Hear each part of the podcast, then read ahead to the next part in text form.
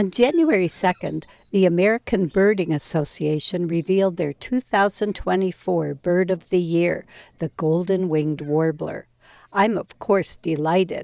I happen to live in the very state, Minnesota, with the highest remaining density of golden winged warblers in the known universe. About half the global population nests here. Of the 14 species who have been given the ABA honor since the Bird of the Year program started in 2011, this is the first warbler with that distinction. Our wood warblers, belonging to the large family Parulidae, are beautiful, dainty birds unique to the Americas. The family has 115 species spread between North, Central, and South America and the Caribbean. 56 species can be found in the United States and Canada, with 31 breeding in Minnesota. Over the years I've lived here, I've seen 27 different species of warblers in my own backyard in Duluth. Despite their being rather common birds from spring to fall, and despite how intensely colorful several common ones are, a great many people have never seen, or at least noticed, a warbler. In my yard, several species occasionally visit bird baths set on the ground, especially in late summer and early fall. In quality habitat where they breed, warblers may visit bird baths even during the nesting season.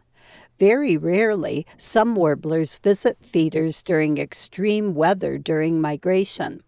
Except during migration, warblers usually keep to themselves. Some sing a lot during spring migration, but they tend to sing from trees, often very high up, and most of their songs are not as loud and insistent as easier to see robins and orioles, so it's easy to tune them out.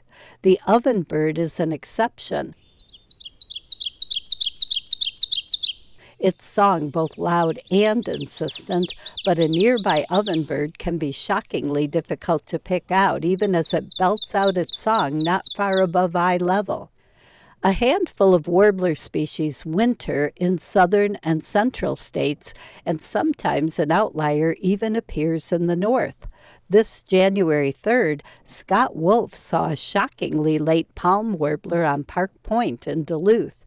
But even people in the South get hungry for the huge numbers that will surge through come spring, in the same way that Northern gardeners pore over pages of garden catalogs in January and February.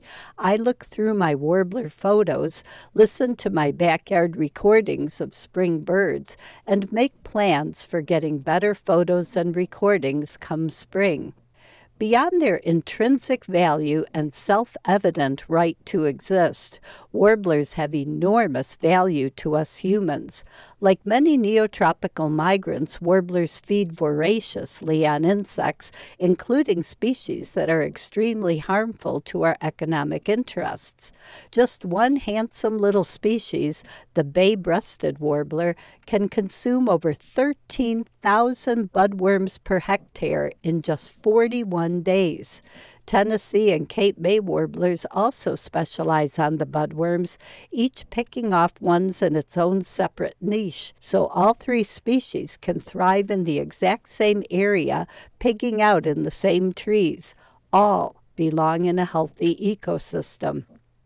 Millions of dollars of pesticides have been sprayed on forests to control spruce budworm with little short term and no long term benefit Forest management is complex, but we know for sure that healthy warbler populations are entirely beneficial, and not just those warblers that specialize on spruce budworm.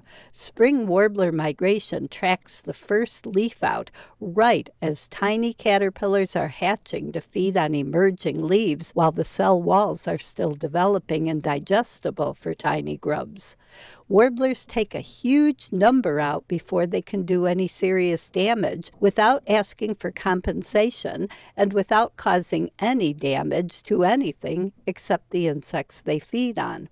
Putting a monetary value on warblers, many weighing less than two quarters and none who have the slightest interest in money anyway, makes no sense.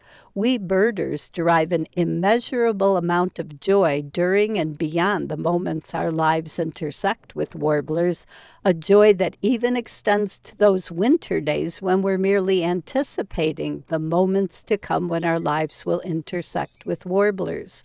I'm thrilled the American Birding Association named a warbler as its 2024 Bird of the Year. Next time, I'll focus on that stunning little jewel. I'm Laura Erickson, speaking for the birds.